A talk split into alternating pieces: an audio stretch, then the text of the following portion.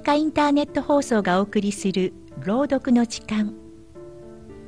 今回お送りする内容は羅生門です。今日の都にある羅生門はその昔荒れ果てて死人の捨て場所にされていた時代があったそうです。行き場をなくした下人と老婆が生きるための醜い争いを繰り広げます。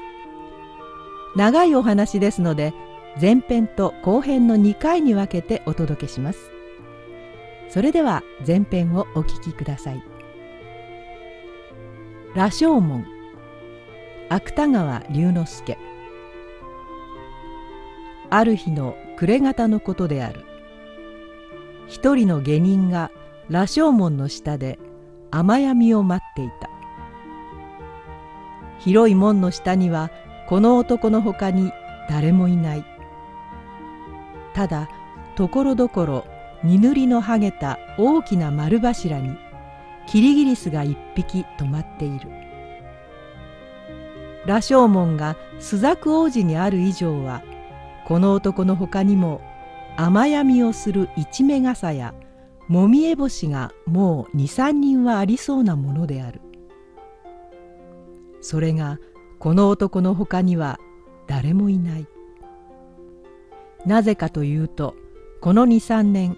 京都には地震とか辻風とか火事とか飢饉とかいう災いが続いて起こった。そこで洛中のさびれ方は一通りではない。旧記によると仏像や仏具を打ち砕いてその荷がついたり金銀の箔がついたりした木を道端に積み重ねて焚木の城に売っていたということである。洛中がその始末であるから羅生門の修理などは元より誰も捨てて顧みる者がいなかった。するとその荒れ果てたのを良いことにして孤りが住む。盗人が住む。とうとうしまいには引き取り手のない死人をこの門へ持ってきて捨ててゆくという習慣さえできた。そこで火の目が見えなくなると誰でも気味を悪がってこの門の近所へは足踏みをしないことになってしまったのである。その代わりまたカラスがどこからかたくさん集まってきた。昼間見るとそのカラスが何羽となく輪を描いて高いシビの周りを鳴きながら飛び回っている。ことに門の上の空が夕焼けで赤くなる時にはそれがごまをまいたようにはっきり見えた。カラスはもちろん門の上にある死人の肉をついばみに来るのである。もっとも今日は刻限が遅いせいか一羽も見えない。ただところどころ崩れかかった。そうしてその崩れ目に長い草の生えた石段の上にカラスの糞が点々と白くこびりついているのが見える。下人は七段ある石段の一番上の段に洗いざらした紺の青の尻を据えて右の頬にできた大きなニキビを気にしながらぼんやり雨の降るのを眺めていた。作者はさっき下人が雨闇を待っていたと書いた。しかし下人は雨が止んでも格別どうしようというあてはない。普段ならもちろん主人の家へ帰るべきはずである。ところがその主人からは四五日前に暇を出された。前にも書いたように当時京都の町は一通りならず追尾していた。今この下人が長年使われていた主人から暇を出されたのも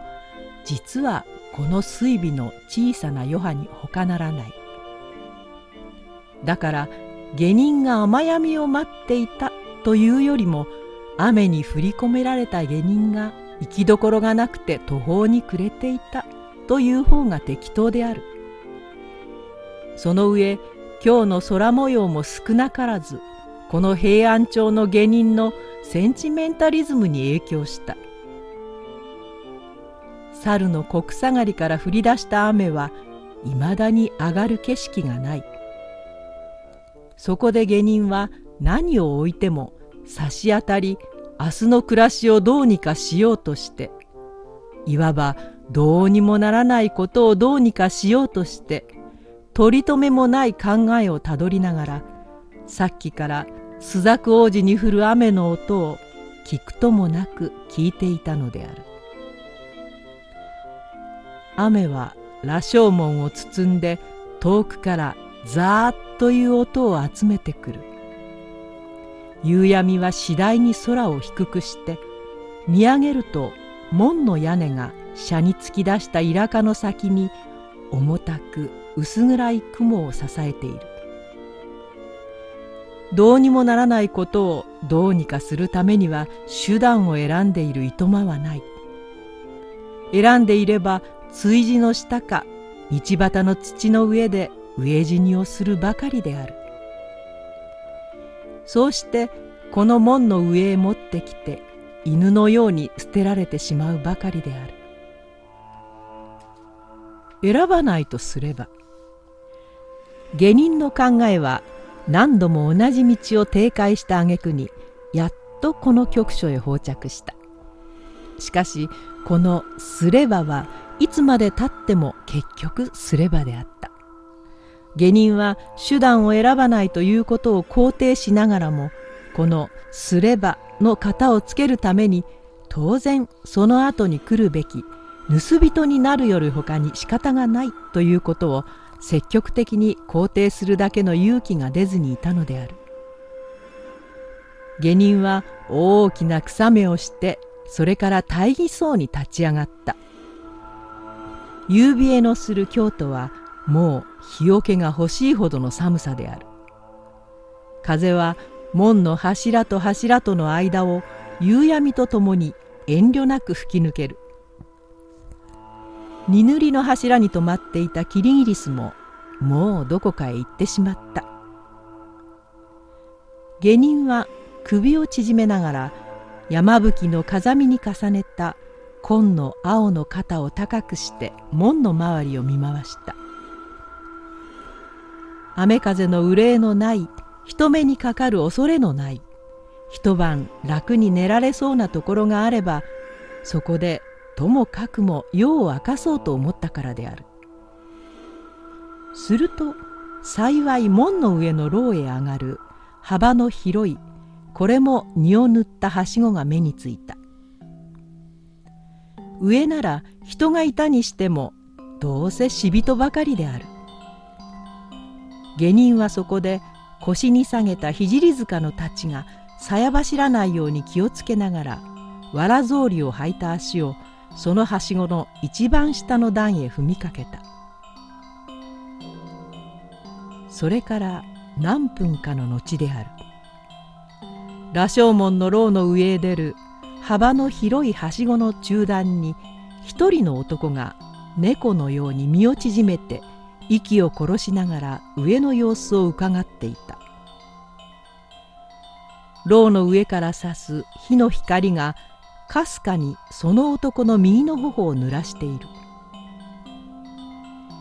短いひげの中に赤く海を持ったニキビのある頬である。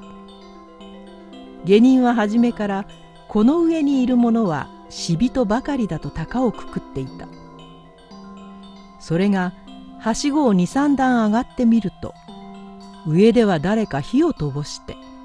しかもその火をそこここと動かしているらしい。これはその濁った黄色い光が隅々に雲の巣をかけた天井裏に揺れながら映ったのですぐにそれと知れたのである。この雨の夜にこの羅生門の上で火を灯しているからはどうせただのものではない。下人はヤモリのように足音を盗んでやっと急なはしごを一番上の段まで這うようにして登り詰めた。そうして体をできるだけ平らにしながら首をできるだけ前へ出して恐る恐る牢の内を覗いてみた。見ると牢の内には噂に聞いた通りいくつかの死骸が無造作に捨ててあるが火の光の及ぶ範囲が思ったより狭いので数はいくつともわからない。ただおぼろげながら知れるのはその中に裸の死骸と着物を着た死骸とがあるということである。もちろん中には女も男も混じっているらしい。そうしてその死骸は皆それがかつて生きていた人間だという事実さえ疑われるほど土をこねて作った人形のように口を開いたり手を伸ばしたりしてゴロゴロ床の上に転がっていた。しかも肩とか胸とかの高くなっている部分にぼんやりした火の光を受けて低くなっている部分の影を一層暗くしながら永久に推しのごとく黙っていた。羅生門前編をお送りしました。それでは次回の後編もお楽しみに。いかがでしたでしょうか？今回の朗読の時間。次回もお楽しみに。